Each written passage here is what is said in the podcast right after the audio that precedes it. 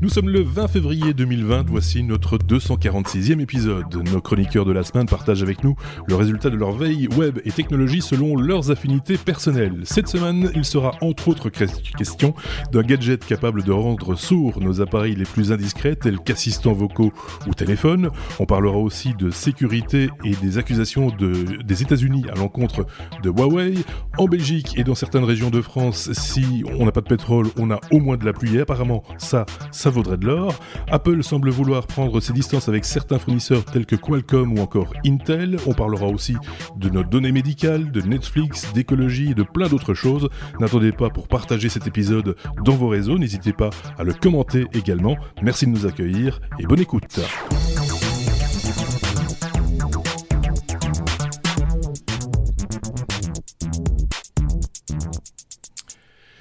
C'est un 246, 246e, ouais, bien, épisode qui démarre euh, ici. Euh, on a eu plein de petits, petits, petits pépins techniques, hein, je, je, vous le dis comme ça au passage. Vous ne les avez pas entendus, évidemment, mais bon, voilà, ce sont des choses qui arrivent. Euh, un démarrage un petit peu, un petit peu chaotique. Merci à tous les deux euh, d'avoir pris patience durant ces quelques réglages. Marc d'un côté, Sébastien, l'autre Sébastien, pas le l'ancien, pas le chauve non plus, un autre Sébastien. C'est sa deuxième prestation chez, chez les technos. Euh, merci de votre patience, merci euh, à vous de nous écouter évidemment. Un rapide euh, remerciement également à, à ceux d'entre vous euh, qui ont euh, commenté les précédents épisodes ou simplement le podcast de manière générique, j'ai envie de dire, comme Maiko sur Apple Podcast France. Il a trouvé le bouton sur lequel cliquer pour laisser un petit commentaire, c'est très bien, merci beaucoup. Merci à Ali Moon, à Cédric Conessa, à Exodus, à Jax, à Richard Cabot, à Valentin Aorto, à hum, Paul Windy, ou à Windy Paul, je ne sais pas, à Sombre Papa, au Petit Photographe, à Sarah, à Rafi Farah, à Oléastre57, Angris Boy, ainsi que C'est pas normal, c'est son pseudo, euh, qui ont laissé pour, euh, pour en ce qui leur concerne des messages et des commentaires via YouTube, ce qui est souvent le plus facile, et c'est là également euh, qu'on vous répond quand euh, ça s'y prête. Les chroniqueurs de chaque euh, épisode euh, lisent vos commentaires et y répondent quand c'est quand c'est nécessaire. Bonjour Marc, bonjour Sébastien, Marc tout va bien, Salut. en forme bien. Voilà, euh, merci à, à, Sébastien d'être là aussi. Ce que je vous propose, c'est qu'on démarre directement avec notre abécédaire parce que j'ai déjà beaucoup parlé, je trouve. Hein c'est vrai. La lettre A, parce que finalement c'est vrai quoi, je peux me reposer.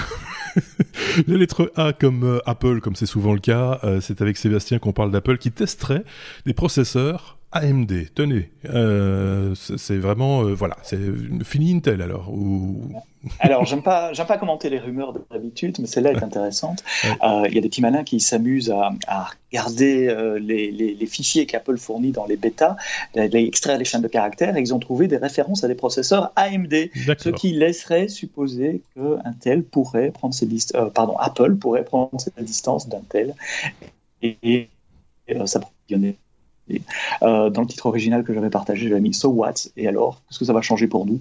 Pas grand-chose, parce que les performances de ces processeurs sont assez similaires. Euh, que ce soit un Intel ou un AMD, vous verrez pas la différence.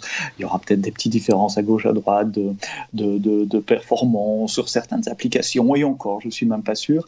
Moi, ce qui m'impressionne plus dans cette, euh, dans cette news-là, c'est qu'on on porte un, un système d'exploitation sur une autre plateforme. Alors, vous allez me dire, Intel et AMD, c'est quasiment la même chose, chou vert et vert chou, en tout cas au niveau binaire. Mmh. Euh, mais Apple, c'est pas la première fois qu'ils font ça. Il y a quelques années, pour les plus âgés d'entre nous, ils se souviendront que euh, les Mac tournaient sur des PowerPC avant, et qu'Apple a fait une transition PowerPC vers Intel qui était euh, à, à, de mon point de vue, totalement inodore, incolore. C'est passé comme une lettre à la poste, alors que, que c'est allé changer le cœur de la machine sur des architectures qui sont complètement différentes. Un bête exemple, un processeur PowerPC ne code pas les chiffres dans le même ordre qu'un processeur Intel. Un processeur Intel, il inverse les chiffres. Donc, pour généraliser un peu, si on met 28 au cœur de la machine, ça sera d'abord le 8 et puis le 2, tandis qu'un PowerPC, c'est dans l'autre chance. Donc ça veut dire que simplement échanger des fichiers entre les deux systèmes, il faut quelqu'un y pense, remettre tout ça dans l'ordre, et c'est passé comme une lettre à la poste. Alors passer d'Intel à AMD, so what? Ça ne devrait pas changer grand-chose, mais ça montre une chose en tout cas, c'est qu'Apple aime bien contrôler ses chaînes de, de, production, aime bien contrôler ses relations avec les fournisseurs et ça leur donne peut-être un, levier un peu plus puissant mm. pour négocier avec l'un et avec l'autre. C'est une rumeur récurrente. Hein. là, je me tourne vers Marc parce qu'on avait déjà parlé de ça il y a, il y a quelques temps, me semble-t-il. Il y avait déjà eu ce type de rumeur. Ça avait un petit peu énervé du côté d'Intel d'ailleurs, qui, qui, avait dit ah, bah, si c'est comme ça, on, un peu renfrogné, avait dit bah, si c'est comme ça, on coupe, coupe, court à tout. c'est un petit peu des, des, bras de fer comme ça qui se passent. Hein. Alors, entre un tel qui dit on coupe court à tout et un tel qui coupe court à tout, oui. on dire qu'il y a une sacrée marge. Euh, ceux qui me connaissent un peu mieux savent que j'ai bossé chez un tel. J'étais là au moment où le passage s'est fait entre PowerPC et Intel. Je peux vous dire que vu l'énergie qu'Intel a mis pour obtenir le contrat, ils sont pas prêts de le voilà, ils n'auraient pas coupé court comme ça. Et à mon avis, si Apple doit décider de faire un shift sur une architecture qui reste une architecture x64 standard, de toute façon, ça ne, bouge pas.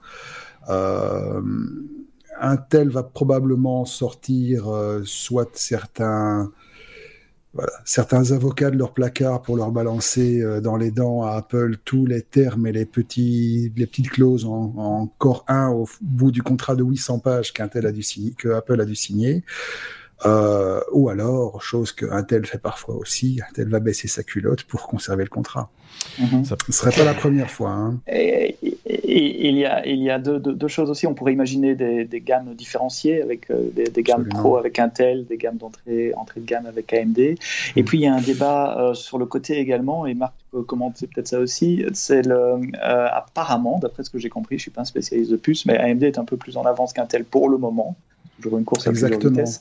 En matière de, de, GPU, de Graphical Processing Unit, ce qui intéresse beaucoup Apple, qui ne veut pas nécessairement travailler avec Nvidia, qui est trop cher et difficile à mettre dans des, des portables également. Donc ça pourrait être une piste aussi.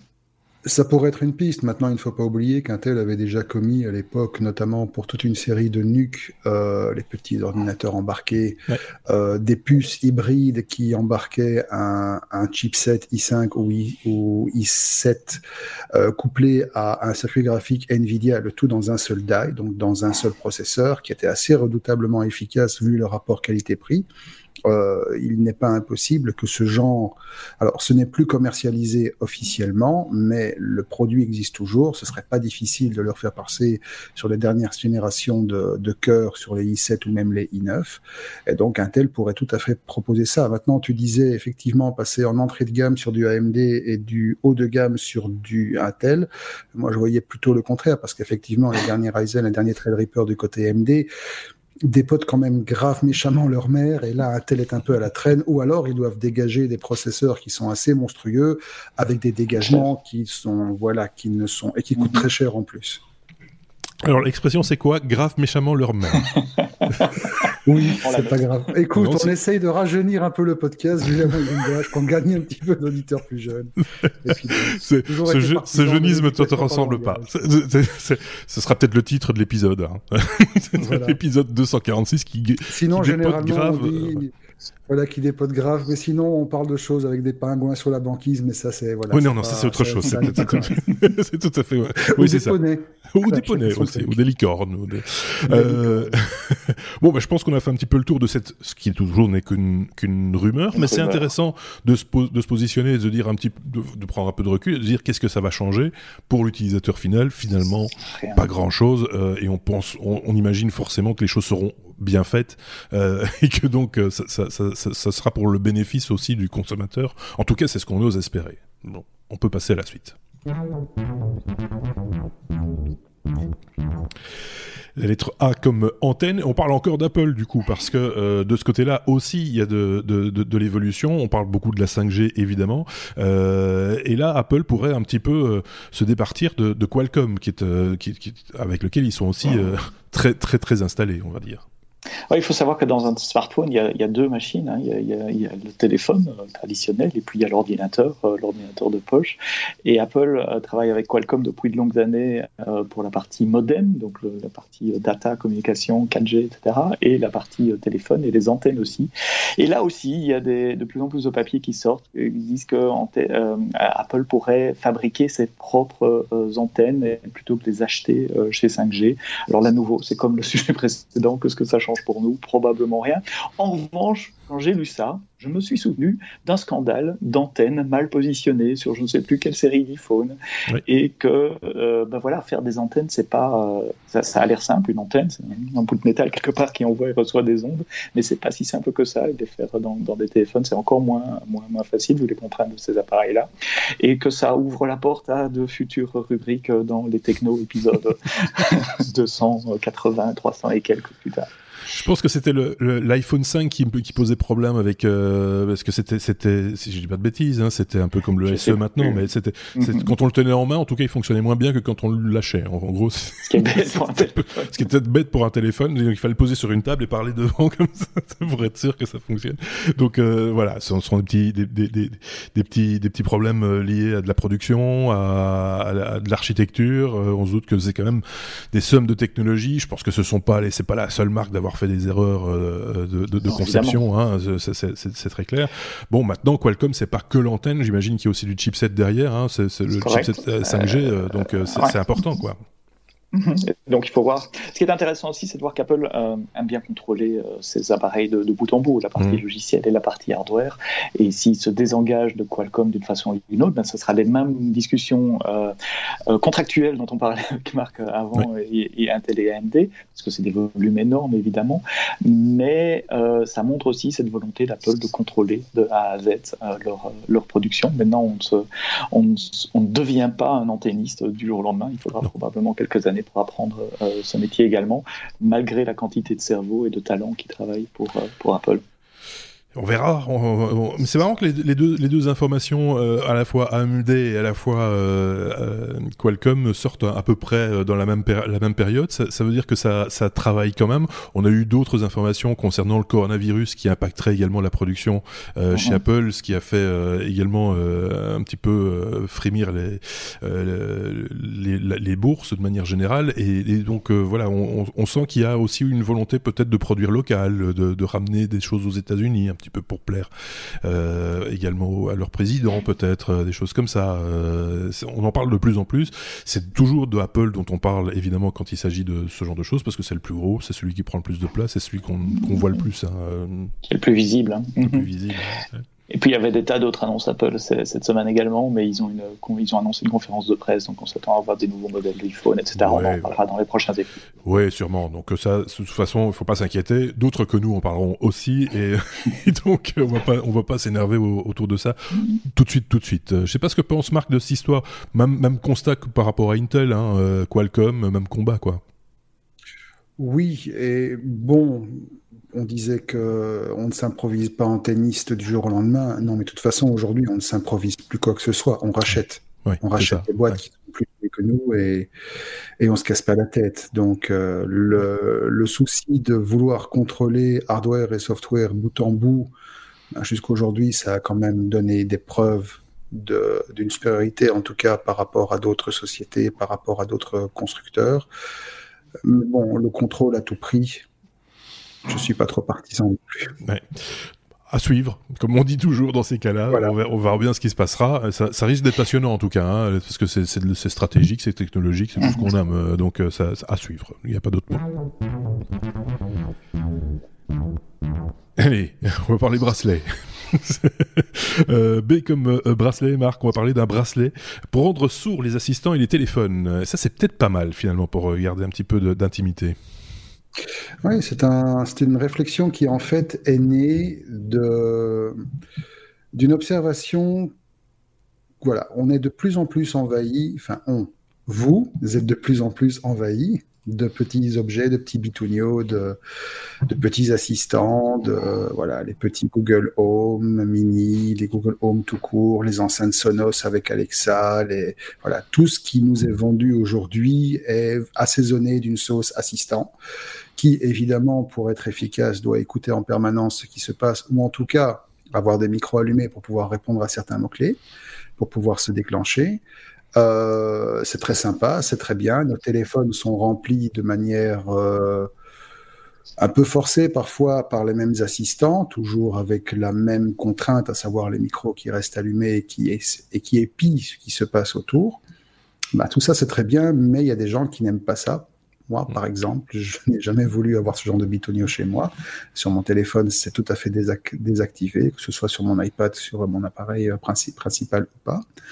Et apparemment, c'est la réflexion que s'est fait une dame qui s'appelle Heather Zeng, qui est euh, informaticienne, à, enfin professeur d'informatique à l'université de Chicago et qui fait partie de ce qu'on appelle le Human Computer Integration Project. Donc, c'est un, groupe de travail qui, entre autres, vise à produire des appareils qui sont utiles vraiment, qui permettent de faire des, des interfaçages vie quotidienne, euh, produits informatiques avec une utilité pratique. Et donc, ici, ils se sont avec, avec son mari, elle a eu cette réflexion en se disant, voilà, c'est très bien, on est entouré de tous ces trucs, qu'est-ce qu'on peut faire de manière simple et de manière efficace pour court-circuiter un peu toutes ces oreilles indiscrètes qui finalement nous écoutent sans qu'on ait vraiment donné leur consentement. Parce que finalement, même si chez vous, vous décidez de bloquer ce genre d'appareil, il suffit que vous alliez passer une soirée chez un couple d'amis qui sont un peu fondus de technologie, qui sont mis partout,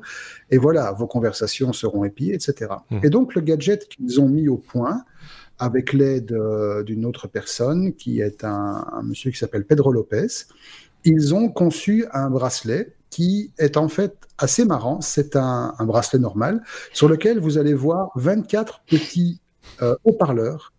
Alors oui, visuellement, c'est encore assez prototype. C'est top fashion aussi. Voilà, c'est élégant. Maintenant, je suis certain qu'il y a dans certains milieux des accessoires de mode griffés qui doivent se vendre plusieurs milliers d'euros et qui sont considérés très beaux avec en plus voilà, une cape ou une... Enfin bon, soit, on ne va pas rentrer là-dedans. Donc, toujours est-il que le bracelet est, hérissé de 24 haut-parleurs qui sont capables d'émettre des signaux suffisamment puissants dans, les, dans la bande des, des ultrasons. Et les signaux donc, sont émis sur des fréquences ultrasoniques légèrement décalées, ce qui font qu'elles créent un champ sonore inaudible pour l'oreille humaine, mhm. mais qui peut court-circuiter complètement tous les micros aux alentours. Et donc finalement, le truc est très bien pensé.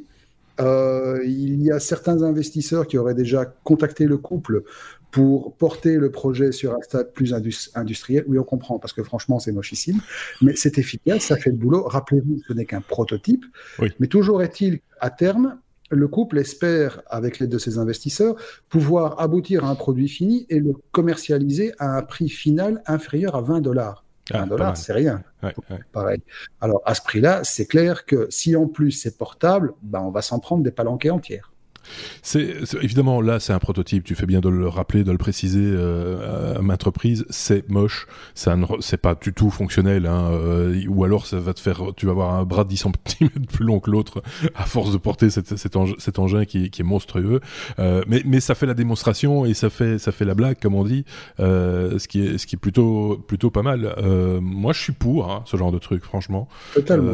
c'est, oui, je vais, si je vais demain chez Sébastien, l'autre Sébastien et que j'ai pas envie d'être épillé, parce que chez lui il y en a partout, chez toi aussi, ben voilà, euh, c'est euh, voilà, pouf, je pousse sur le petit bouton et, euh, et on, se met en mode silence et, voilà, c'est moi je trouve ça plutôt, je trouve ça plutôt malin. Maintenant, ce que je trouve dommage, c'est qu'il faut que la technologie produise des objets pour contrer finalement une autre technologie, enfin pour euh, pour pallier à voilà à, un autre problème. Enfin c'est très particulier quand même. on va produire des objets, donc consommer de l'énergie, euh, euh, commercer, ça c'est plutôt positif, mais mhm. dépenser de l'énergie pour fabriquer des broles.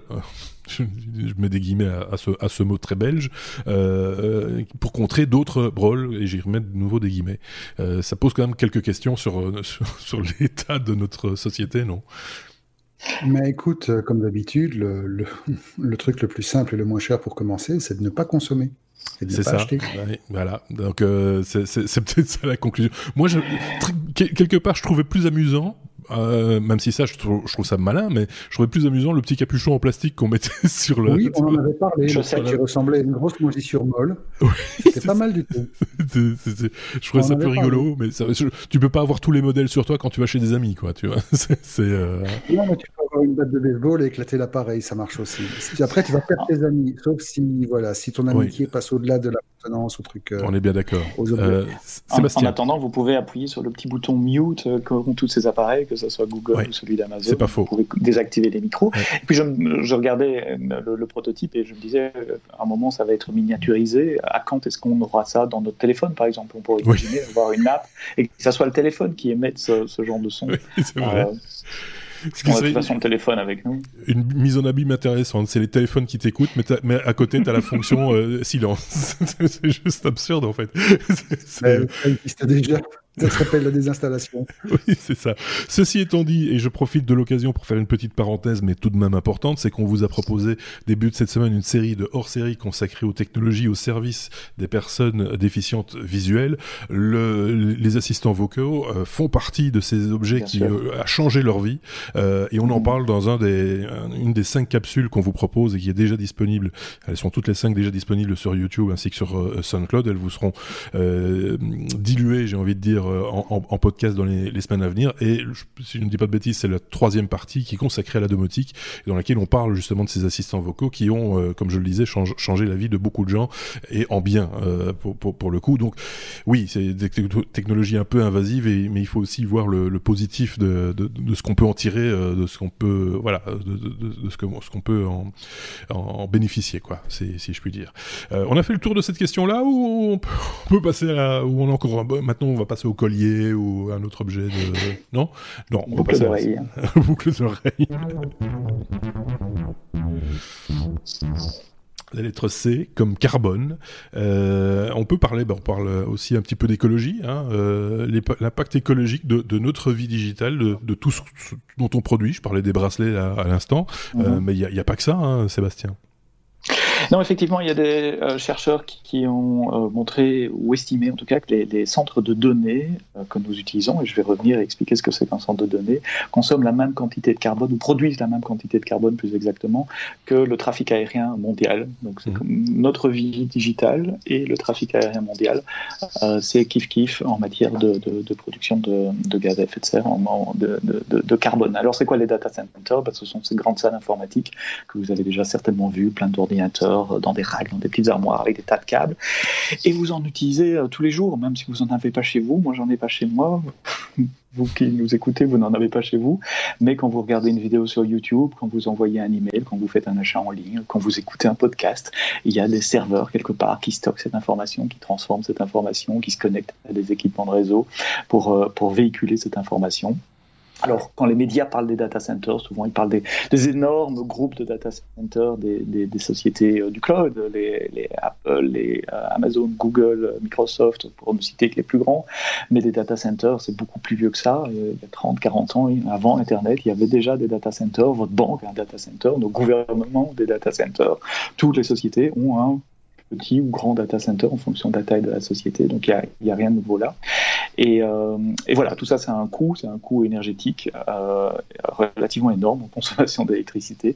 Soyons-en conscients quand on utilise Internet euh, et que les informaticiens en soient conscients aussi, parce que je dévie tout petit peu. J'étais dans une université il y a quelques mois dans le sud de la France, à Toulouse, pour parler avec des étudiants et euh, les profs qui m'avaient accueilli là travaillent sur des sujets de recherche. Comment écrire du code vert donc, j'aurais posé la question, c'est quoi du code vert et comment un, un développeur d'application peut euh, faire des applications qui consomment moins d'énergie, par exemple qui sont moins grandes au lieu d'avoir une appli à 300, 500 mégas à chaque fois qu'il y a un update, faire des petits updates prendre moins de bandes passantes, qui prennent moins d'espace disque, avec des, des algorithmes peut-être plus intelligents, qui consomment moins de cycles CPU. Et je trouvais ça fascinant qu'il y ait des, des, sujets de recherche universitaire en ce moment sur comment produire de l'informatique euh, euh plus verte. Euh, J'ai encore une chose à dire, oui. moins que tu veux rebondir avant. Oui, non, j'ai plein d'idées, mais je, je, vais te laisser continuer parce que je cherche une info en même temps. D'accord. euh, souvent, euh, les, on parlait des GAFAM justement et des gros data centers du cloud qui sont souvent euh, décriés parce que c'est vrai, c'est des, des, gros consommateurs. Je voudrais juste rappeler que toutes les grosses entreprises du domaine, que ce soit Google, Microsoft, Amazon, Apple, ont euh, fait à différents moments des engagements pour euh, être 100% carbone neutral, neutre en carbone euh, dans les années qui viennent, et parfois de façon extrêmement agressive, quand, car ce que fait Microsoft par exemple dans, dans ce domaine-là. Et que beaucoup d'études montrent que euh, l'utilisation en électricité des data centers dits du cloud sont, euh, on consomme moins d'électricité si on groupe les applications ensemble. Ça peut paraître un peu contre-intuitif, mais euh, je vais un peu caricaturer. Si, si, je prends ma banque locale, elle a son data center et puis elle a des pics d'utilisation en journée, un peu moins la nuit, mais les machines sont toujours utilisées la nuit.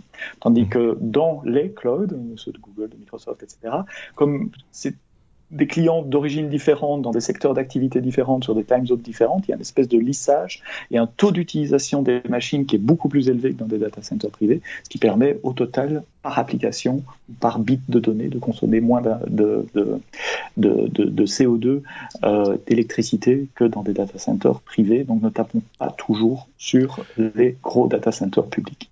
Alors, avant de donner la parole à, Marc, il y a certainement quelques remarques à faire euh, sur ce sujet-là. Je voulais juste faire une toute petite parenthèse.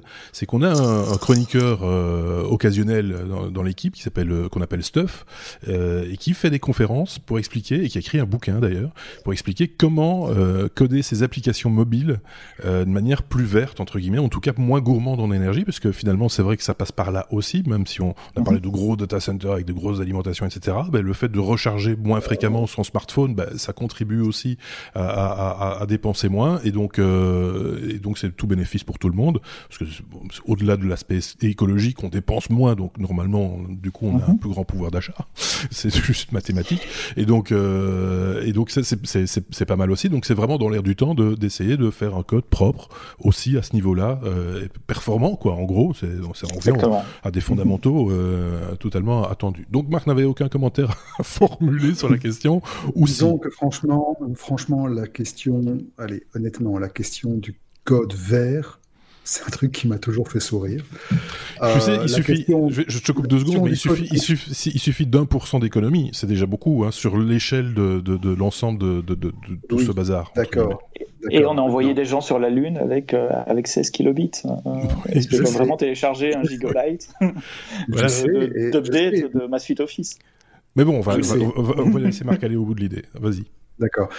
L'idée, elle est très simple. Le, le code vert, l'aspect écologique, l'aspect neutralité, carbone, tout ça, c'est bien joli, mais ça ne masque effectivement pas le fait que les applications sont devenues des espèces de, euh, de léviathans boursouflés de partout qui, qui finalement embarquent un, un, paquet de code totalement inutile.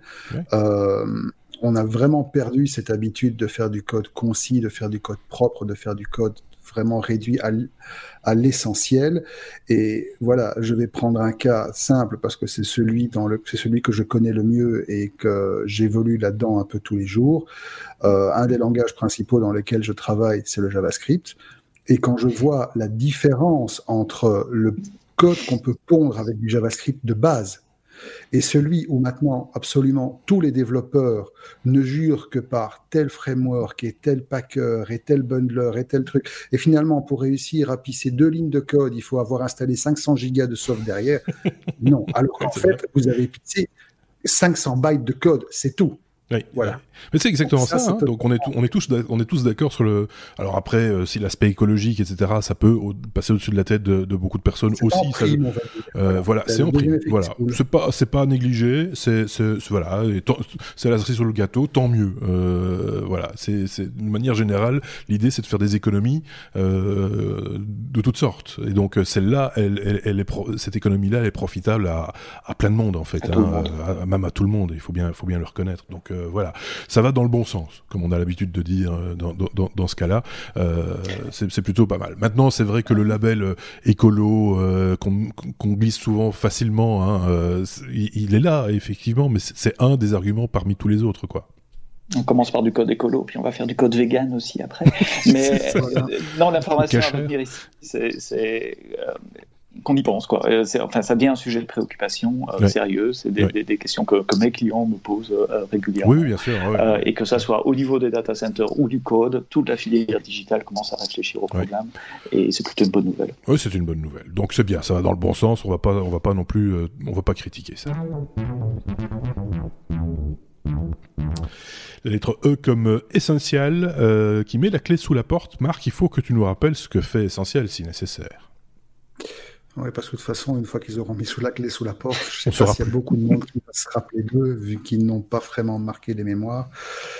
Essentiel est né en, pour rappel, 2015-2016 par là.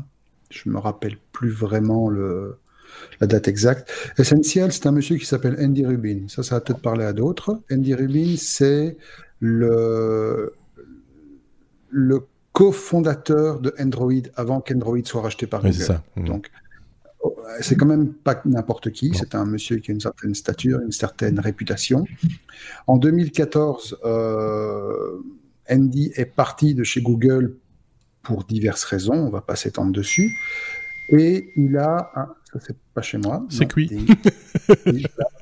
Et donc, euh, Andy a décidé de créer sa propre société et d'essayer de réappliquer à ce qui avait fait le succès d'Android, euh, réappliquer cette méthodologie à du matériel cette fois-ci. Et donc, il a fondé la société Essential, qui a qui s'est donné comme mission de créer le premier smartphone réellement modulaire. Mhm. Et donc, dans les faits, euh, il y a eu différents prototypes. Marrant de voir qu'à la même époque, plus ou moins d'autres euh, prototypes de téléphones totalement modulaires, mais avec un concept beaucoup plus poussé, comme le fameux projet ARA de chez Google à l'époque avait vu le mhm. jour. Euh, toujours est-il qu'il y a un Essential Phone estampillé PH1 qui, est, qui a vu le jour début 2017, si je me rappelle bien, fin mi-2017 par là, et qui était un smartphone finalement assez standard, avec des spécifications relativement haut de gamme, mais qui avait la possibilité de se voir greffer différents accessoires avec un petit système de connecteurs propriétaires qui était assez sympathique. Malheureusement, le truc n'a jamais pris. Ils ont vendu des quantités de téléphones relativement modestes. Les accessoires n'ont pas vraiment suivi non plus, donc il n'y a pas d'écosystème qui s'est développé autour, malgré les incidents poussés par la firme. Et on sait qu'un nouveau système qui n'a pas d'écosystème construit suffisamment solidement autour, ben, généralement, il est condamné à brève échéance. Et donc, euh, ils ont essayé de reprendre un peu le contre-pied en partant sur un projet différent, c'est le projet GEM, qu'on a vu brièvement passer, parce que c'est vraiment resté de manière très confidentielle à l'état prototype aussi, voire de mock-up carrément, où ils ont essayé de réinventer un téléphone avec un format beaucoup plus particulier. On avait l'impression d'avoir une télécommande en fait, beaucoup plus étroit, beaucoup plus haut. On n'en a jamais vraiment su beaucoup plus parce que je crois qu'ils n'ont même jamais développé de prototype physique qui a été visible.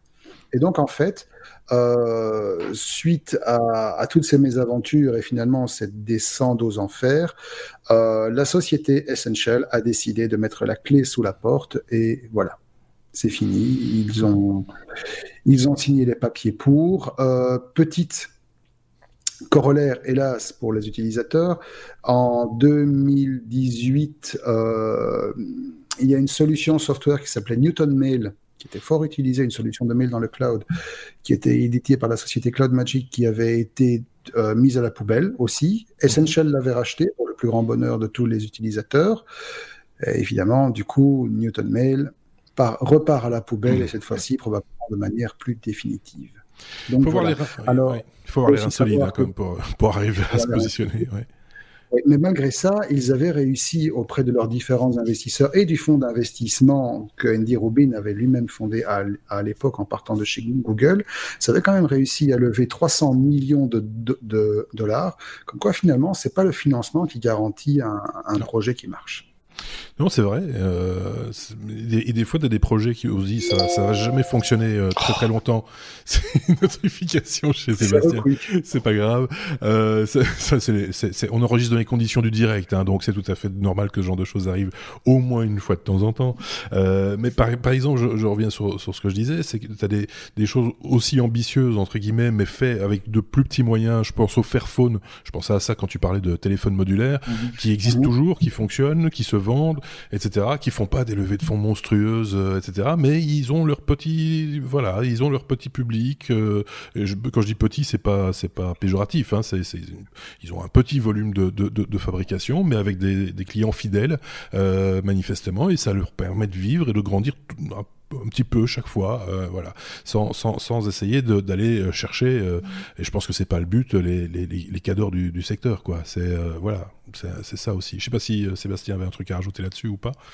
Et c'est difficile de rentrer dans le marché du smartphone aujourd'hui, euh, en, dehors, de Samsung, d'Apple euh, et, de quelques autres. Euh, la boîte pour laquelle je travaille avait essayé il y a quelques années et s'est plantée magistralement dans, oui, c'est ça. Le Firephone. Le Firephone de chez, de, chez Amazon. Et puis il y a eu des assembleurs aussi, un français qui, qui, qui, qui, qui n'était pas vraiment un fabricant, mais qui a, qui assemblait des pièces de différents fabricants chinois, qui, a, qui avait un téléphone d'entrée de gamme à petit prix euh, qui a bien fonctionné un temps, et puis à un moment donné, bah, les gens préfèrent des marques euh, bien marketées, bien, bien, voilà, et, c'est ça aussi, c'est la loi du marché, quoi. Euh, ok, bon ben voilà, c'est bien dommage pour Essentiel. Ceci étant dit, on n'a pas, aucun d'entre nous, je pense, n'a vu la couleur d'un de ces appareils, hein, donc c'est voilà, ils vont pas vraiment nous manquer, quoi. C'est dommage, mais c'est comme ça. vraiment, C'est ça l'idée, quoi. La lettre E comme énergie, euh, générer de l'électricité à partir de la pluie. Comme je le disais en préambule, euh, certaines régions de France et de Belgique euh, vont devenir très très riches dans peu de temps si c'est le cas. Euh, je ne sais pas qui nous amène cette news, Marc. C'est toi? Ah bah oui, voilà. Euh, comment va comment va-t-on faire? Euh, Parce que de la pluie, moi j'en ai. Pour l'instant, c'est bon. Là, on est en pleine tempête de nouveau. si on pouvait faire quelque chose rapidement pour alimenter le studio, par exemple.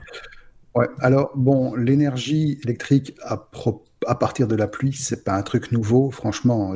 utiliser la puissance hydromotrice pour euh, produire de l'électricité, que ce soit avec des conduites forcées, que ce soit avec des microturbines, que ce soit avec des systèmes de recueil, de récolte de pluie sur les toits des immeubles avec des, voilà, des conduites qui amènent l'eau vers des microturbines pour équiper en énergie et, générer les, enfin couvrir les, besoins sur des collectivités locales. C'est quelque chose qui se fait déjà au Mexique, par exemple, en, en Azerbaïdjan. Il y a toute une série de projets et d'initiatives qui existent. Non, ici c'est un peu différent. Ici, c'est euh, un appareil, enfin un, un ensemble de technologies qui était développé par des chercheurs de l'université de Hong Kong, qui vise en fait à utiliser euh, une structure qui est semblable à un transistor à, effet de champ. Rappel, transistor, petit dispositif qui permet de réguler les tensions, les amplitudes, etc. du courant qu'on transmet d'un point à un autre, élément essentiel de toute l'électronique d'aujourd'hui. La différence entre un transistor classique et un transistor à effet de champ, c'est que le transistor à effet de champ utilise euh, de mémoire euh, un champ électrique intégré pour contrôler la conductivité d'une sorte de canal à l'intérieur du transistor même, donc pour mieux orienter le déplacement des électrons et optimiser la circulation du courant et la, et la, la régulation des différents signaux qui passent dedans. Alors, le, les appareils qui ont été développés par l'université dans le cadre de cette étude, donc en se basant sur cette technologie, euh, montrent qu'une goutte de 100 microlitres donc un microlitre, c'est un millionième de litre. Mhm. Donc 100 microlitres libérés à partir d'une hauteur de 15 cm est suffisante que pour générer assez de tension électrique que pour allumer 100 petites ampoules LED ponctuellement. Ah c'est instantané évidemment. Une fois que l'allumage est fait, ça s'éteint automatiquement. Euh, l'équipe qui est arrivée à ces résultats euh, estime que la tension obtenue est des milliers de fois supérieure aux tensions générées par les anciens générateurs qui utilisaient des technologies similaires. Donc ici, ils sont vraiment allés beaucoup plus loin. Euh, et donc, en fait, pour pallier à cet effet d'instantanéité du contact, mhm. ils ont développé une technologie qui se base sur plusieurs électrodes. Et donc, lorsqu'une goutte tombe sur un récepteur, il se crée un circuit fermé et lorsque la pluie s'enchaîne, ça permet d'avoir un circuit continu.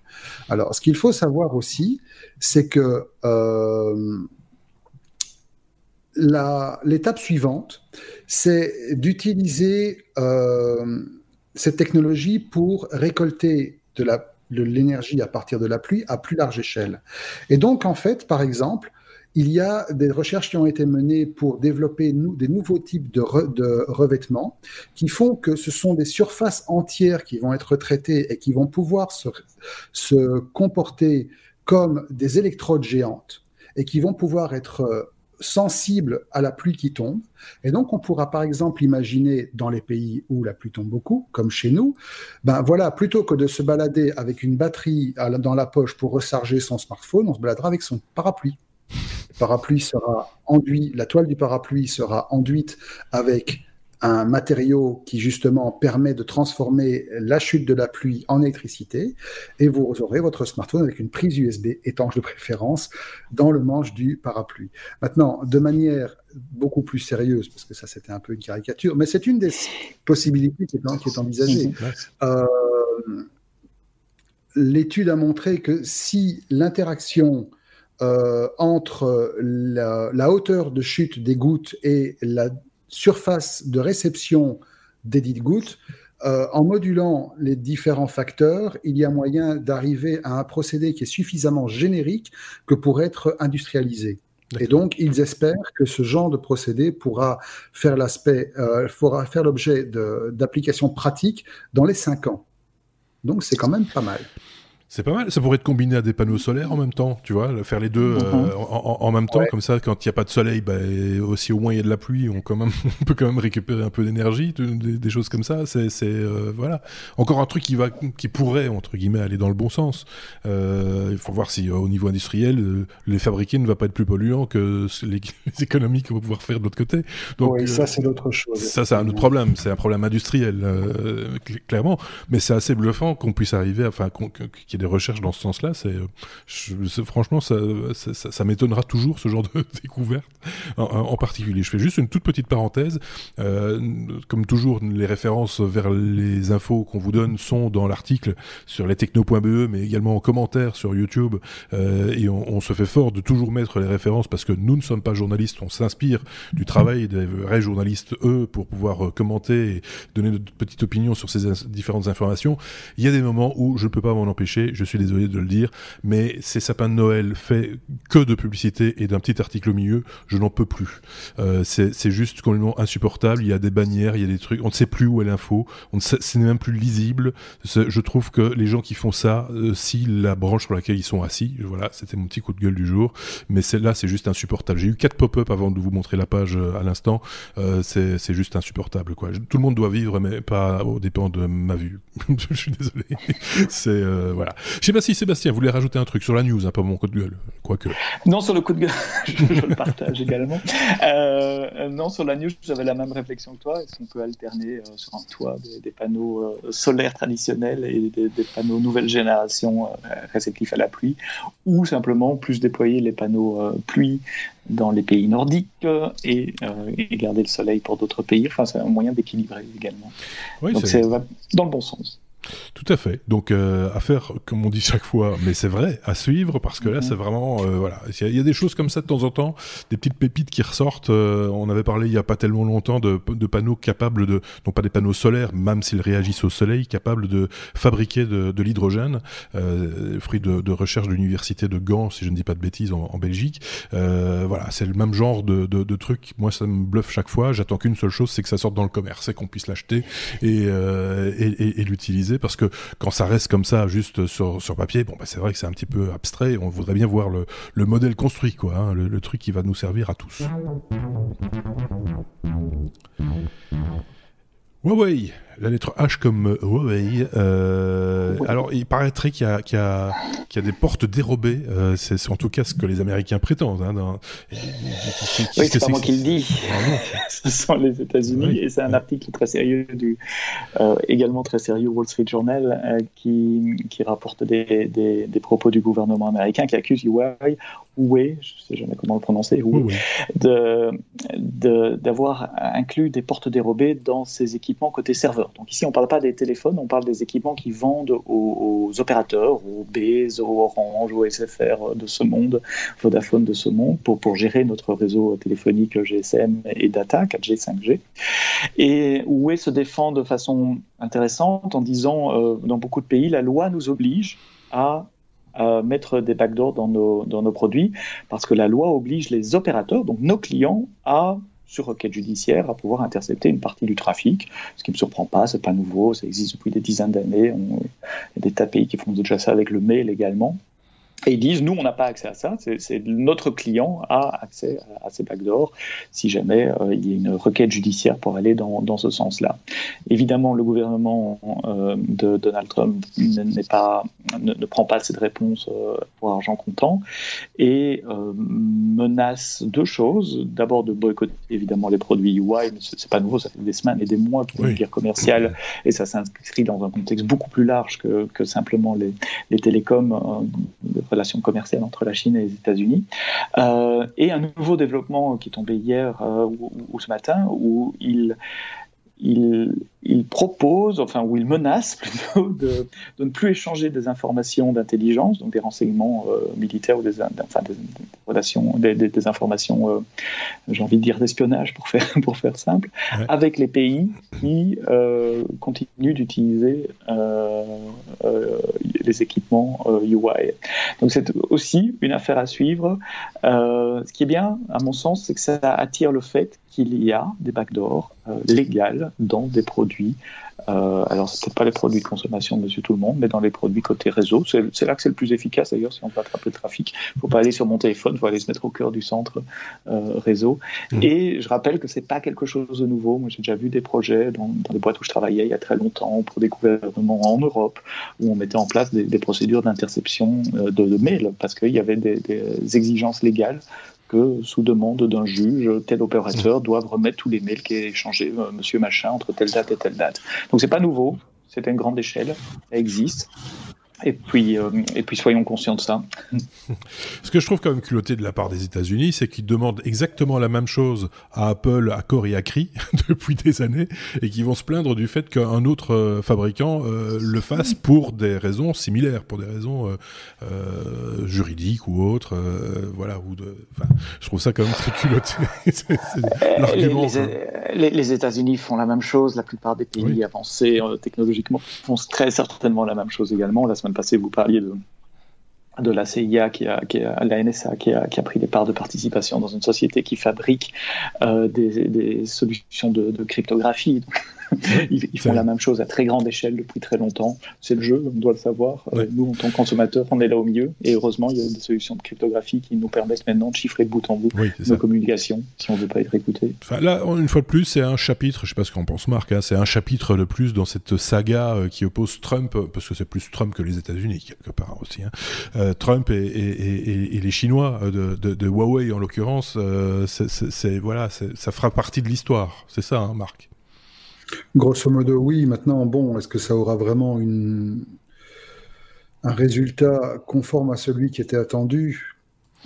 Cette partie-là, en fait, ce n'est vraiment qu'un tout petit échec, que ce n'est qu'un tout petit pion qui est avancé sur l'échiquier géopolitique mondial.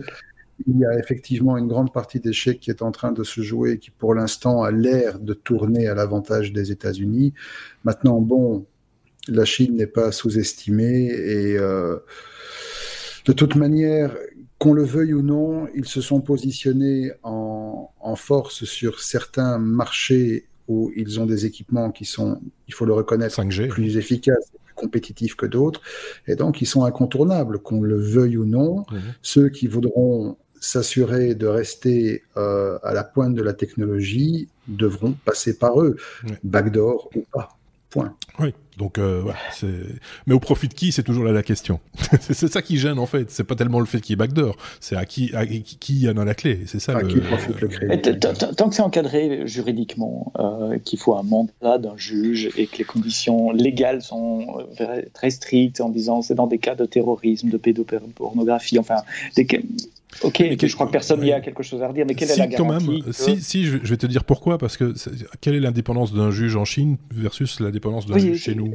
C'est ça. C'est exactement ça que je voulais en venir, c'est dire, mais, mais quelle garantie a-t-on qu'on reste dans le, cadre de les lois, que les lois ne vont pas changer, qu'il n'y a pas un, un, guignol qui prendra la place de Donald Trump après, qui ira... Qui sera pire. Euh, voilà. à partir du moment où la porte est techniquement ouverte et techniquement possible.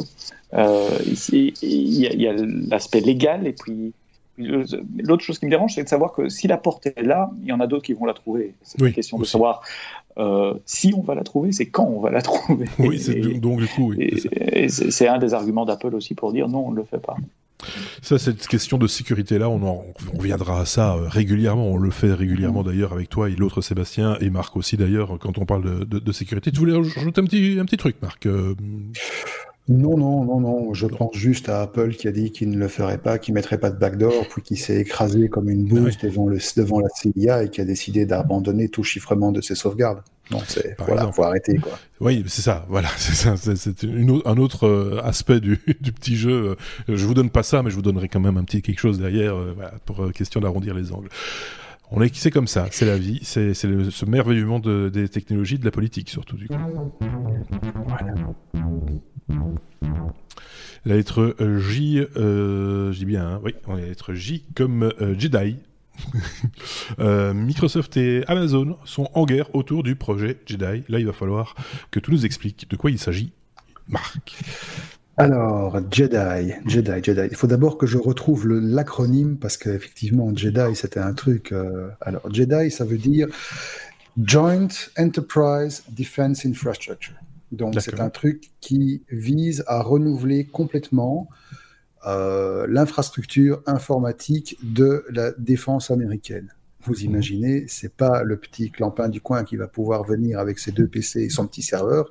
C'est un truc colossal. C'est un marché de 10 milliards de, dollars. Alors, quand il y a un marché qui aligne autant de zéros derrière le, le premier chiffre, on s'imagine aussi que pratiquement tous les gros du secteur vont se ruer dessus.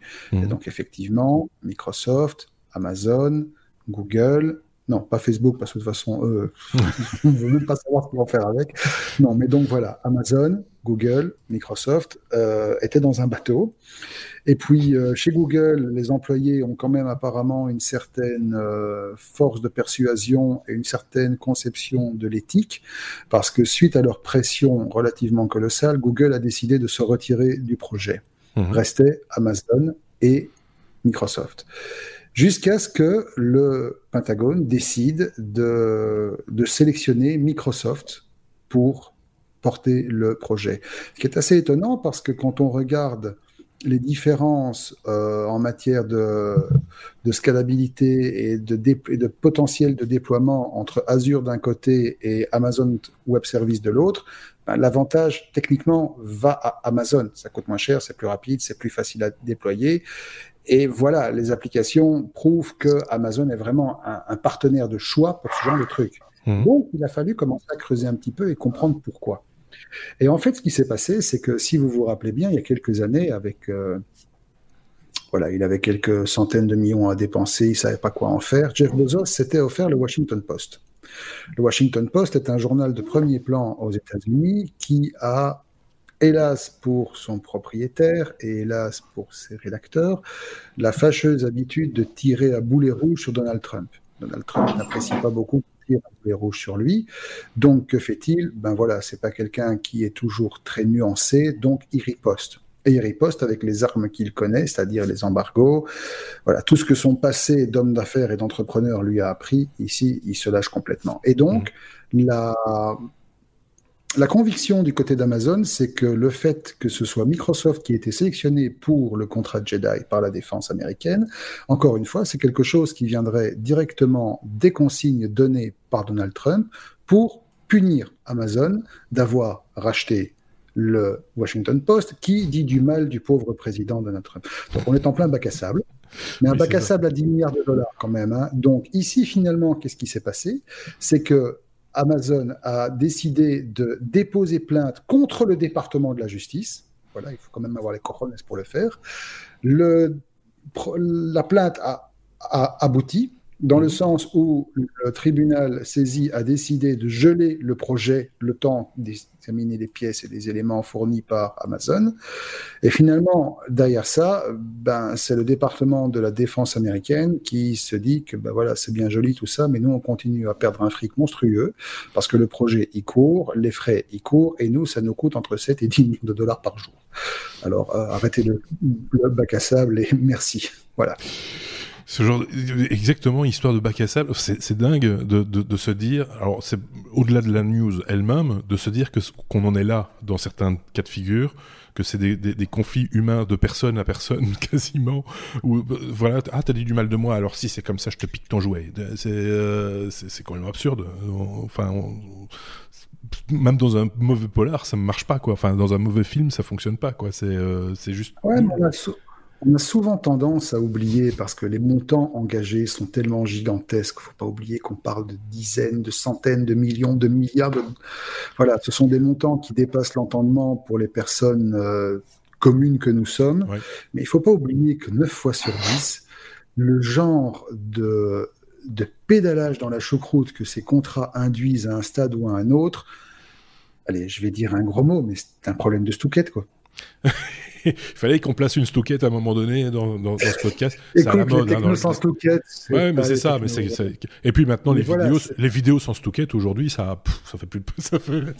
Normalement, il en faut, quoi. Maintenant, c'est comme ça. Ah, écoute, euh, j'ai vu passer une annonce pour un ah. téléphone qui bloque les vidéos de stouquette. J'ai eu peur, j'ai cru que tu as vu passer une stouquette. non, justement, j'ai vu passer une annonce pour un nouveau téléphone qui a une intelligence artificielle qui bloque les vidéos. Ah, d'accord. Et qui empêche de prendre une vidéo de stouquette je, tiens à l'annoncer. normalement, vous n'aurez pas de publicité sur cette vidéo, comme sur la précédente, parce que dès qu'on parle de Stockette, on est démonétisé, démonétisé, pardon, sur YouTube. Même quand on rit un peu fort, on est démonétisé sur YouTube. Il faut, faut, bien, le dire. Donc euh, voilà. Là, je ne demanderai même pas euh, un contrôle euh, humain. ils vont se dire le belge il est fou, euh, ils n'arrêtent pas de parler de Stockett et ils voudraient qu'on laisse la pub. Non mais ça va pas la tête, non On peut passer peut-être au sujet. oui c'est ça. Il faut, faut, bien tomber quoi. On passe à la suite. Ah, ça c'est une info intéressante, enfin, comme toutes les infos hein, d'ailleurs, il faut bien le, reconnaître, je tiens à quand même. Euh, c'est euh, un, un, article, en fait l'info c'est ça, c'est qu'on est tombé aussi bien euh, Sébastien que moi sur, euh, je pense sur la même, le même article, très fouillé, euh, qui concerne nos données médicales au travers, ben là en l'occurrence c'est du service Doctolib, un service français, hein, on n'a pas ça en Belgique, je serais presque envie de dire malheureusement parce que ça a l'air d'être bien pratique. de quoi s'agit il tu, peux peut-être nous en, dire quelques mots Oui, deux petites choses. Doctolib, d'abord, c'est une, application euh, médicale qui permet à tout un chacun de prendre rendez-vous avec euh, le docteur, euh, le généraliste, le spécialiste du coin très facilement. il nous envoie des notifications pour nous rappeler qu'on a rendez-vous. on peut voir son historique de rendez-vous dans l'application. Mhm. Moi, j'habite en France, donc on l'a pas en Belgique, mais moi, j'habite en France, donc je l'utilise. et leur business model, c'est de, de, vendre ça aux médecins. C'est les médecins qui payent pour faire partie de Doctolib. Et ça fait plus que ça pour eux, c'est vraiment une application intégrée de gestion de, de, calendrier, de prise de rendez-vous.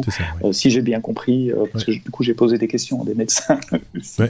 Euh, et donc, les gens qui, opèrent euh, la plateforme ou l'application Doctolib et ils reçoivent euh, de nous, les patients, des tas d'informations sur qui on est, où on habite, l'âge qu'on a et la fréquence à laquelle on voit les médecins et quelle mhm. spécialité on, voit. Alors, ils n'ont pas les diagnostics médicaux, mais quand même, euh, ils ont quand même des données sensibles de, liées à notre, à notre santé. Et donc, en France, il y a plein de gens qui se posent la question est-ce que c'est sûr? Est-ce que je dois utiliser Doctolib? Qu'est-ce qu'ils vont faire de ces données? Et donc, de France Info ont euh, fait une, enquête très très très fouillée, un long dossier qu'on vous retrouverez l'URL dans les notes du, podcast sur que se passe-t-il avec mes données, est-ce que l'application respecte la loi? Mhm. et euh, quels sont les risques de dérapage possibles. Et euh, pour le moment, j'ai envie de dire, la, nouvelle, c'est qu'il n'y a pas de nouvelle. C'est que Doctolib respecte la loi, c'est la fameuse euh, euh, GDPR en anglais, RGPD en français, euh, le règlement européen de protection des données. et les journalistes ont vraiment adressé les différents motifs d'inquiétude les, plus courants. un de ces motifs d'inquiétude, vous savez que la, RGPD vous autorise à réclamer l'ensemble des données qu'un prestataire a sur vous. Euh, et des gens ont essayé, du coup, pour tester la procédure de, de mhm. Doctolib, et ils n'ont pas reçu tout leur historique. Euh, ils s'inquiétaient, tiens, pourquoi est-ce qu'on me donne des informations que je connaissais, mon nom, prénom, date de naissance, mais pas l'historique de mes, mes rendez-vous? Et en fait, c'est un peu compliqué, il faudrait un, juriste à côté de nous pour expliquer ça, mais euh, Doctolib est traité comme un, un, prestataire, tandis que mhm. le, dépositaire des données, c'est le docteur chez qui on prend son rendez-vous. Mhm. Donc, ça serait à lui de donner euh, les données du rendez-vous et pas à Doctolib qui est, qui est vu légalement comme un, prestataire. Mm. Euh, euh, il y a d'autres points. Ils ont creusé où, sont stockées ces données. Est-ce que c'est correctement chiffré Est-ce qu'ils partagent ces données avec des tiers Ce qui, légalement, de nouveau, sous le contexte de la GDPR, serait possible à mm. condition que ça soit anonymisé. Mais la Doctolib répond clairement on ne le fait pas. les seules questions qui restent un peu à la fin de l'article, c'est si un jour Doctolib est revendu à quelqu'un d'autre, pas nécessairement un acteur européen. On pourrait mmh. imaginer une, multinationale américaine euh, enfin, ou, chinoise. Pour l'occasion, je ne vais pas taper sur les États-Unis sur ce coup-là. Étranger, en dehors de l'Europe. Voilà, c'est ça. Euh, euh, qui, qui, reprend. Est-ce qu'ils seront soumis aux mêmes règles RGPD Oui, parce que ça concerne des citoyens européens, français en mmh. l'occurrence ici. Et donc, a priori, euh, circuler monsieur dame, euh, il n'y a rien, à voir. on, respecte la loi, même si de temps en temps il y a des petites frictions comme cette histoire d'historique que, que, que Doctolib ne, ne, communique pas. Mais ils sont carrés, ils respectent la loi, ils expliquent pourquoi, comment. Euh, allez lire l'article, c'est super intéressant. C'est ça aussi qu'on voulait dire, euh, parce que c'est pas tous les jours hein, qu'on a des articles aussi euh, détaillés, fouillés, etc. Il y en a hein, régulièrement sur plein de domaines, mais au niveau technologie, on est un petit peu pauvre. De temps en temps, on va pas toujours tout, enfin, au, fond des choses. On tombe sur des articles intéressants, mais, mais moins fouillés quand même que, que ce qui a été proposé ici par cette enquête France Info. Et c'est pour ça qu'on le cite aussi, même si de toute manière on met toujours le lien de l'article dont il est question euh, dans notre article, dans, dans notre blog lestechno.be. Euh, ici, on le fait avec d'autant plus de plaisir que voilà, ça fait, ça fait plaisir à lire. Ça fait voilà, on a, on a appris des trucs. Euh, on reste un petit peu sur sa fin, c'est un peu normal, c'est un peu le but aussi. Ça questionne, hein, mm-hmm. c'est dans ce sens que c'est aussi un, un bon article, mais euh, fouillé avec une, interview de, des responsables, etc. Donc voilà, ça valait le coup quand même de, le mettre. Euh, de, le montrer, de, voir, de montrer ce que c'est un bon article de presse, tout simplement, euh, sur, des sujets comme ça. Et puis on parle régulièrement de, de, problèmes de sécurité informatique, de, perte de données. Ici, il y a un truc qui marche, c'est qui est carré par rapport à la loi. Autant dire aussi que. Bah, à, moins de prouver, à, moins de à moins de prouver le contraire. le contraire un jour.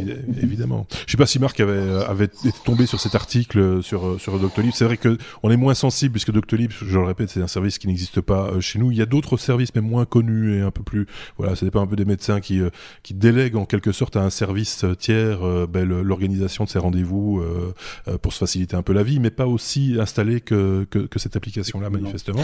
Mais malgré tout, c'est vrai que c'est une ça pose la question et on pourrait se poser la question aussi. Donc du coup, sur cette cette est-ce que est-ce que ces données là sont aussi bien sécurisées que le reste, mon dossier médical, etc. C'est ça ouvre voilà, ça pose ça questionne quoi. Le reste de ton dossier médical, au vu des news qu'on a traités dans les derniers numéros, si tu te rappelles, est très bien protégé. dans Doctolib, je ne connaissais pas du tout. Effectivement, je sais qu'il y a des plateformes qui existent en Belgique, mais je ne me suis jamais vraiment intéressé. J'ose croire, avec les illusions et la naïveté qui me caractérisent, que euh, voilà, elles ont quand même dû montrer pas de blanche au niveau de la GDPR et chez nous au niveau de l'autorité de protection des données, qui, à mon avis, pour ce genre de choses, doit quand même être un peu tatillonne. Oui, euh, je pense, je mhm. pense aussi, et, euh, et, le médecin, et le médecin eux-mêmes, hein, euh, ils, sont quand même assez regardants en général sur sur les, outils. Enfin, ils se posent aussi beaucoup de questions, je pense, sur l'outil informatique de manière générale. Hein. Et justement, c'était un des, un des sujets qui m'a interpellé dans cet article aussi, c'est qu'il disait que les médecins justement n'étaient Trop aussi informés que ce ah qu'on s'attendait à ce qu'ils le soient, qui n'ont pas lu les terms and conditions euh, ah du contrat quand ils ont signé Doctolib et que parfois il y a des surprises côté médecin. Un exemple qui était donné, c'est euh, je, prends rendez-vous chez mon médecin généraliste par téléphone et je reçois quand même la veille euh, un SMS de Doctolib qui me dit rendez-vous demain. Oui, alors parce que, j'ai pas pris rendez-vous par Doctolib parce que eux, le médecin de son côté encode dans Doctolib. Oui, oui c'est souvent comme ça que ça se passe. Oui, bien sûr. ils s'en servent comme d'un d'un autre look évolué, quoi. Je veux dire, euh, c'est un, un, agenda, quoi. Mhm. Et ça gère leur agenda. Et si toute l'information n'est pas dans l'agenda, ben forcément, à un moment donné, ils vont avoir un souci de, de gestion de leur temps. Donc, c'est voilà. Et, et, ce qui fait que cette euh, cette euh, cette start-up, parce que c'est enfin une grande start-up, se retrouve dans la une de l'info assez souvent en France. Il y a énormément de gens qui utilisent ça. Il me semble avoir lu quelque part. Je retrouve pas dans l'article là. Deux Français sur trois. Enfin, c'est massif. Oui, c'est énorme.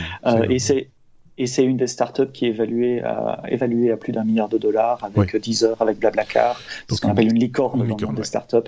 Euh, donc voilà, c'est une grosse société. Donc voilà, on vous invite à aller parcourir cet, article. Le lien, comme je le disais, est dans le nôtre d'article euh, sur lestechno.be ou euh, en description de la vidéo sur YouTube.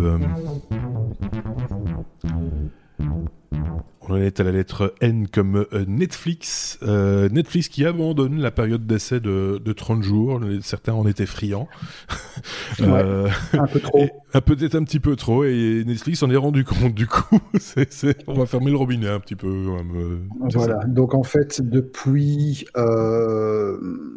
depuis, depuis, depuis maintenant, je crois, une, une petite semaine, je crois que ça s'est passé vendredi dernier.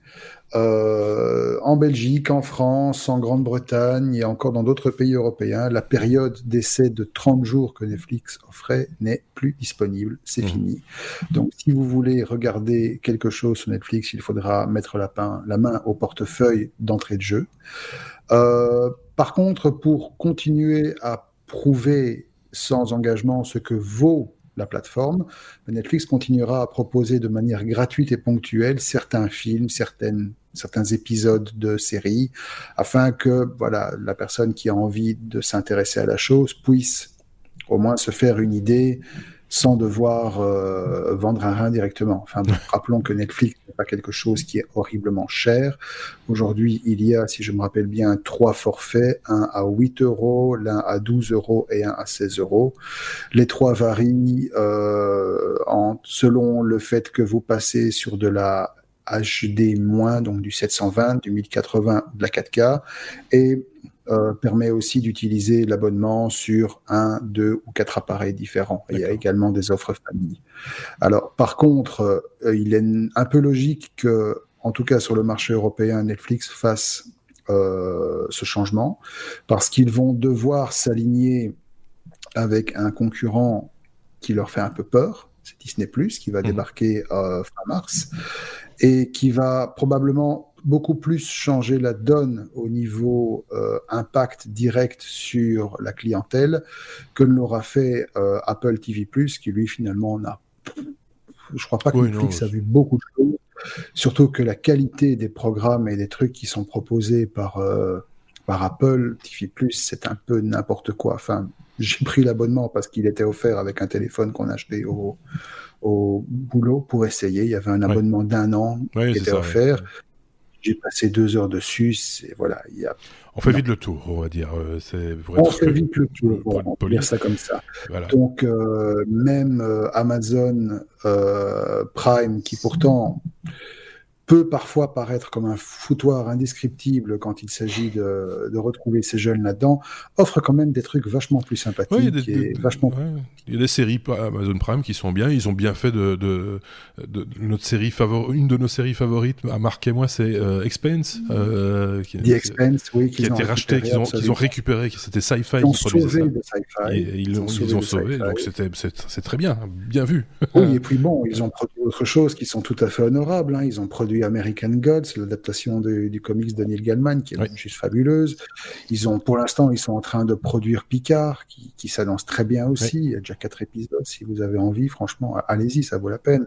Donc non, franchement, ils font des belles choses. Parfois, ils font des trucs un peu moins inspirés, mais bon. Ici, le sujet, c'était Netflix, en l'occurrence. voilà, c'est bon, c'est parce que finalement, bon, tout le monde sait que Disney Plus, le truc qui a allumé tout le monde, c'est The Mandalorian. C'est voilà, c'est passé au statut de série la plus piratée au monde en l'espace de quelques de quelques épisodes. Et il est intéressant de remarquer que suite à la sortie de Mandalorian que Disney avait décliné aux États-Unis en épisodes euh, hebdomadaires, mhm. Netflix a commencé et Amazon ont commencé à faire la même chose pour rester euh, euh, cohérent. Par exemple, sur Amazon, Picard, c'est un épisode par semaine. Il plus question de faire du gros binge-watching comme on faisait avant. c'est amusant de voir le truc euh, Tout, évolue toutes les séries ne s'y prêtent pas hein, au binge watching aussi. Faut, c'est, une question aussi de voilà de, et d'époque aussi probablement, euh, clairement.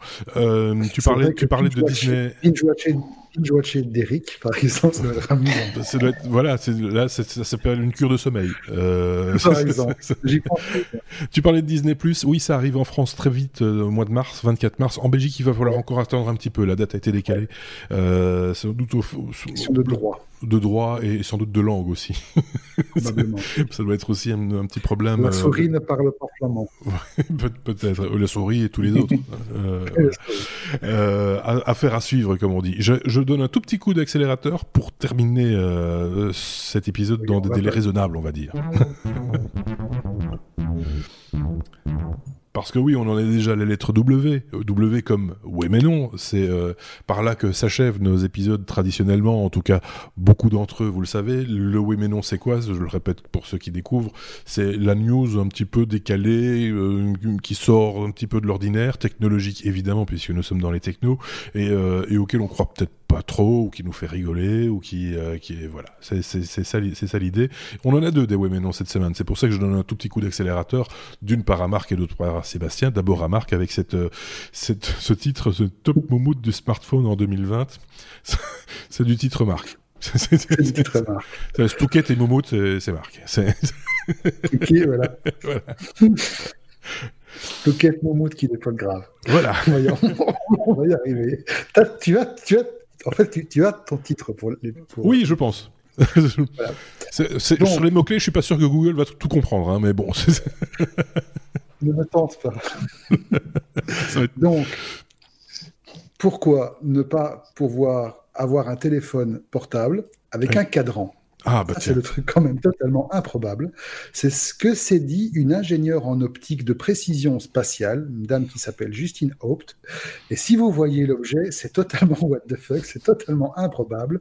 Elle a créé, à partir d'un vieux téléphone à clapet LG, son propre téléphone qui ne fait, alors c'est étonnant, que téléphoner. C'est dingue. C'est tout. Et donc, elle a voulu, en fait, faire une sorte de à la, à la constellation des fonctionnalités que nos téléphones nous offrent aujourd'hui et dont finalement téléphoner n'est plus qu'une partie infime, elle a voulu se recentrer sur le principal et elle a développé son propre téléphone. Alors c'est parti comme un side project, comme un, comme un gag, mais finalement elle s'est rendue compte qu'il y avait peut-être quelque chose à faire, donc elle en a fait un truc un peu plus abouti, un peu plus élaboré.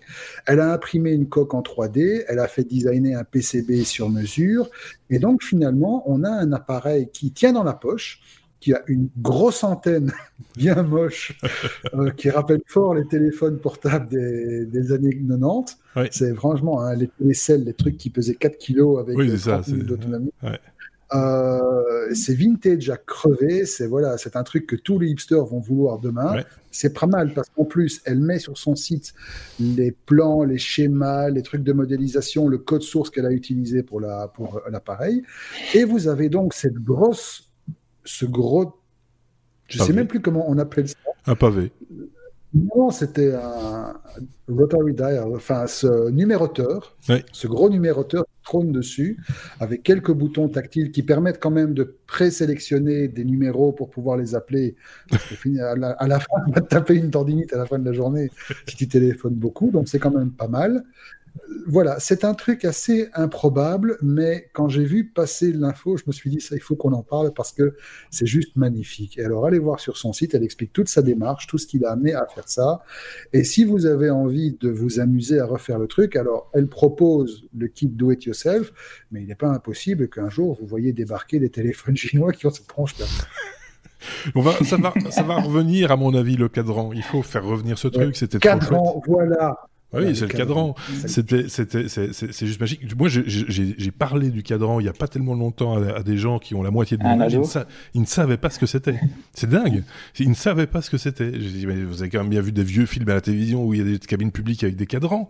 Et ils, me parlent, des touches. Ouais, avec des touches. Non, non, un, truc, un truc rond qu'il faut. Ça fait très. Ah, touche, c'est. Il n'y a pas longtemps, je suis allé visiter, euh, je, suis retourné au musée du train à, à, Bruxelles. Il y avait une exposition euh, d'Elvo, soit. Et il y a des endroits où ils montrent les anciennes cabines avec les opérateurs qui vendaient les tickets, les anciens guichets. Et il y a des téléphones à touche. Et il y avait des gamins, des, des bitules comme ça, quoi, qui regardaient ça avec des yeux et leurs parents essayaient de leur expliquer. Et tu vois vraiment que ça percutait pas quoi. Il est où l'écran? Oui, c'est ça. C'est comment on fait des chiffres avec ça? C'est pourquoi il faut tourner? Pourquoi pourquoi c'est trou il faut la tourner? Ça, ça, me, ça me rappelle ma première application que j'ai téléchargée quand j'avais un, un, iPhone à l'époque. C'était iOS 2 avec le premier App Store. C'était un cadran sur l'écran touch. Donc je pouvais faire un dial avec un cadran. Je sais pas si existe toujours, C'est pas mal. Donc si vous êtes nostalgique du cadran. Est-ce qu'il faisait le bruit aussi? Ah, Je me souviens plus du bruit, mais il ah, fallait chose. Ce qui n'est pas facile à faire sur un écran touch quand t'as pas de ah, d'encoche pour aller mettre les doigts. Oui, parce qu'en plus de ça, l'encoche, c'est ça qui donne le numéro. Bah, évidemment. Ah là là là là, quelle époque. Euh, je suis nostalgique tout d'un coup, mais bon, on va passer à la suite quand même. Oui, mais non. Oui, mais non. Euh, celui de Sébastien, euh, cette fois, de quoi s'agit-il, Sébastien? Je te laisse présenter ton, ton oui, mais non. Peut-être un peu moins rigolo celui-là, mais il y a une, euh, une organisation gouvernementale anglaise régionale qui s'appelle le ROCU, je prononce certainement pas comme eux le prononcent, mais c'est le Regional Organized Crime Unit, donc un, département de la, police cyber anglaise, qui publie des informations à destination des parents en disant attention, si vous voyez cette liste de logiciels sur le PC de vos enfants, danger, parce que ce sont les logiciels qui peuvent être utilisés pour faire des choses illégales. Mhm. Alors du coup, ça a attiré mon attention et j'ai regardé cette liste de logiciels. Il y a Tor, euh, le browser sécurisé qui permet d'aller sur le, ce qu'on appelle le dark web ou les sites non référencés sur le web. Euh, il y a Kali Linux qui est une distribution de Linux que tous les professionnels de la sécurité informatique utilisent, qui est une distribution Linux euh, tunée pour, des, pour faire des tests de pénétration par exemple, ce qui est une mhm. activité normale en sécurité d'essayer de rentrer dans un système. Il y a Metasploit, qui est une espèce d'énorme base de données de toutes les, failles de sécurité recensées, connues dans toutes les, versions de tous les logiciels, etc.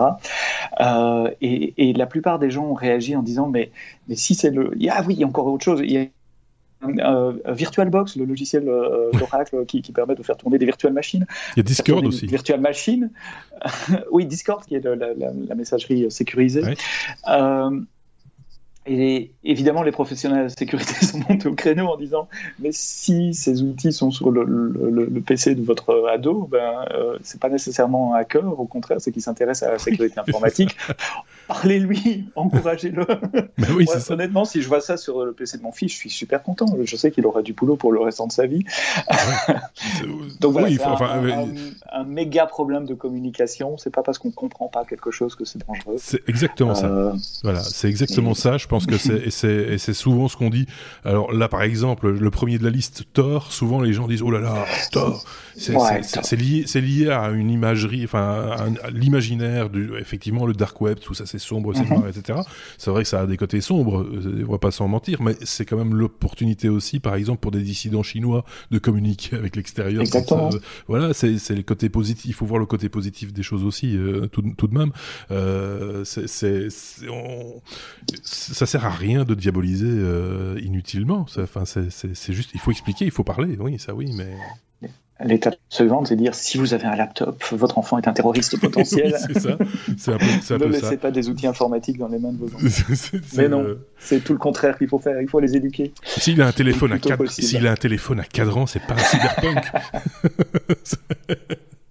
enfin voilà, c'est assez particulier comme type de, communication, mais euh, voilà. Ce qui nous amène à la fin de cet épisode 246, euh, avec un tout petit problème de son, toujours du côté de Sébastien. On a eu un peu de souffle, mais il faut dire qu'on a galéré euh, aujourd'hui pour enregistrer cet épisode et on est bien content d'avoir eu Sébastien avec nous malgré tout les problèmes techniques qui sont encore à régler de ce côté-là. Ça arrive de temps en temps, c'est pas c'est pas tous les jours qu'on a ce type de, de petits soucis. Je pense que tout le monde a, a bien compris de quoi il s'agissait. Ton message est bien passé, il n'y a pas de souci. Merci à Marc également d'avoir euh, participé à cet épisode. Euh, on se retrouvera évidemment euh, très prochainement. Je ne sais pas quand, j'ai pas le planning sous les yeux, mais c'est pas fort grave parce qu'on sait que ce sera prochain. Donc voilà, c'est déjà, c'est déjà bien de ce côté-là. Merci à tous les deux d'avoir participé à cet épisode. Merci à tous de nous avoir écoutés. N'hésitez pas, les pouces vers le haut, les petites étoiles sur les applications de podcast habituelles, les commentaires sont les bienvenus également. Et puis on se dit à, à très bientôt pour des hors-séries et puis d'autres épisodes Salut les gars, à très bientôt. Salut. À bientôt, bye bye.